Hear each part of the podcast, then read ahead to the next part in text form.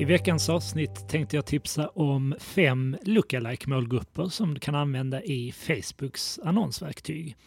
Så att lookalike målgrupper är ju då vi inte riktar vår annonsering baserat exempelvis på intressen eller beteenden som jag nyligen också har pratat om i den här podden, utan vi baserar vår målgrupp på en ursprunglig mål, målgrupp där då Facebook tittar på vad personerna i den målgruppen har gemensamt och försöker då hitta personer på Facebook eller Instagram som liknar den här ursprungliga målgruppen.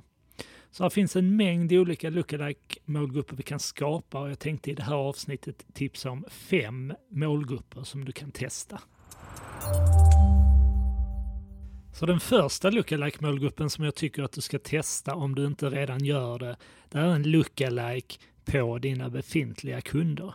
Det här är troligtvis den absolut mest intressanta lookalike målgruppen du kan skapa.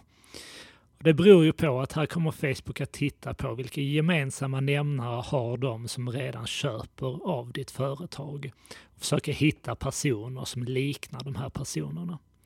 Det här kräver ju emellertid då att du först har skapat en målgrupp som innehåller dina befintliga kunder.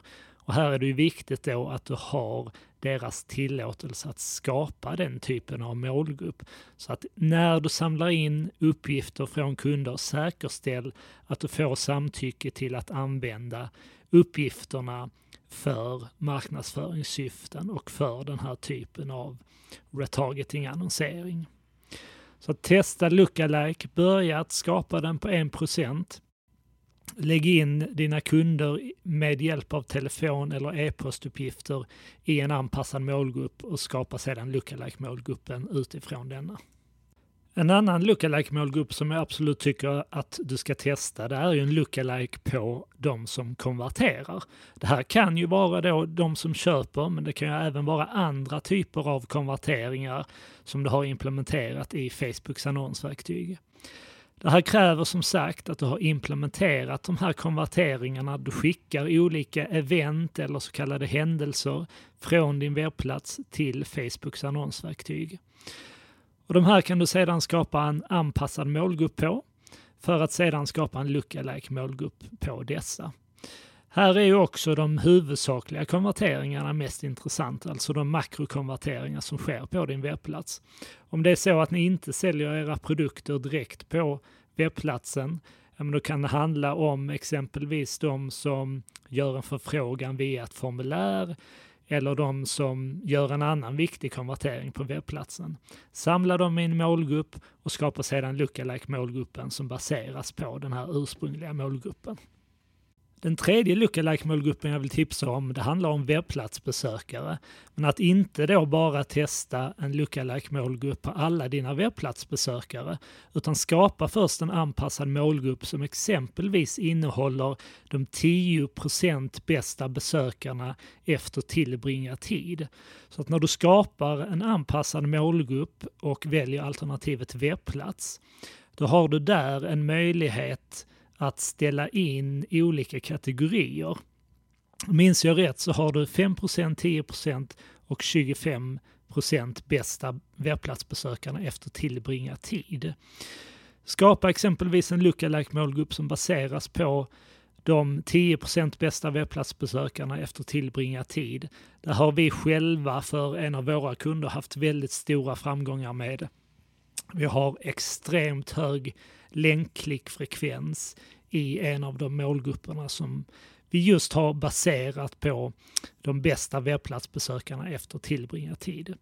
Så gå in i annonsverktyget, testa att skapa de här anpassade målgrupperna som innehåller då de bästa besökarna efter tillbringad tid och skapa sedan din lookalike målgrupp utifrån denna målgruppen.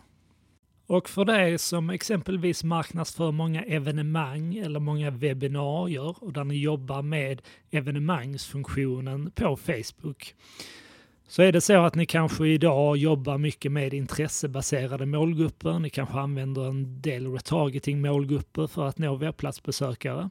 Men testa även att använda en lookalike målgrupp som baseras på de personer som tidigare har svarat att de kommer eller att de är intresserade av era evenemang.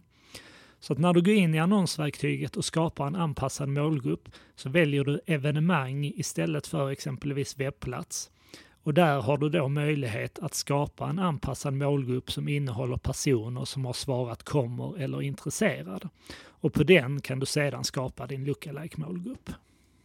Den femte och sista lookalike-målgruppen jag vill tipsa om, det är att skapa en lookalike på de som följer er på Facebook eller de som exempelvis har interagerat med er på Instagram.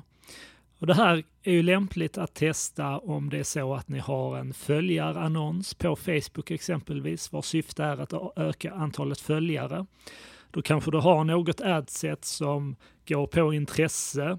Du kanske har en, ett adset som går på retargeting på webbplatsbesökare. Och då kan du i tredje adset lägga in lookalikes på de som redan följer er. Så kommer Facebook att titta på vad har de här personerna som redan följer er gemensamt och försöka hitta personer som matchar den profilen. Så här är fem olika lookalike-målgrupper. Vi pratade om lookalikes på era befintliga kunder. Vi pratade om lookalikes på konverterare, alltså de som genomför olika konverteringar på er webbplats. Du kan skapa lookalikes på de bästa webbplatsbesökarna efter tillbringad tid. Och sedan då också om det är så att du marknadsför många evenemang eller webbinarier och använder Facebooks evenemangsfunktion, så skapa en lookalike som baseras på personer som har svarat att de kommer eller är intresserade. Och sedan då också har du möjligheten att skapa en lookalike målgrupp på de som redan följer er eller som interagerar med er i sociala medier. Vill du ha mer tips och inspiration kring just annonsering på Facebook så bläddra igenom poddarkivet så hittar du många avsnitt som handlar om hur du kan använda just Facebooks annonsverktyg. Så med det sagt så vill jag önska dig lycka till och så hörs vi om en vecka igen. Ha det bra!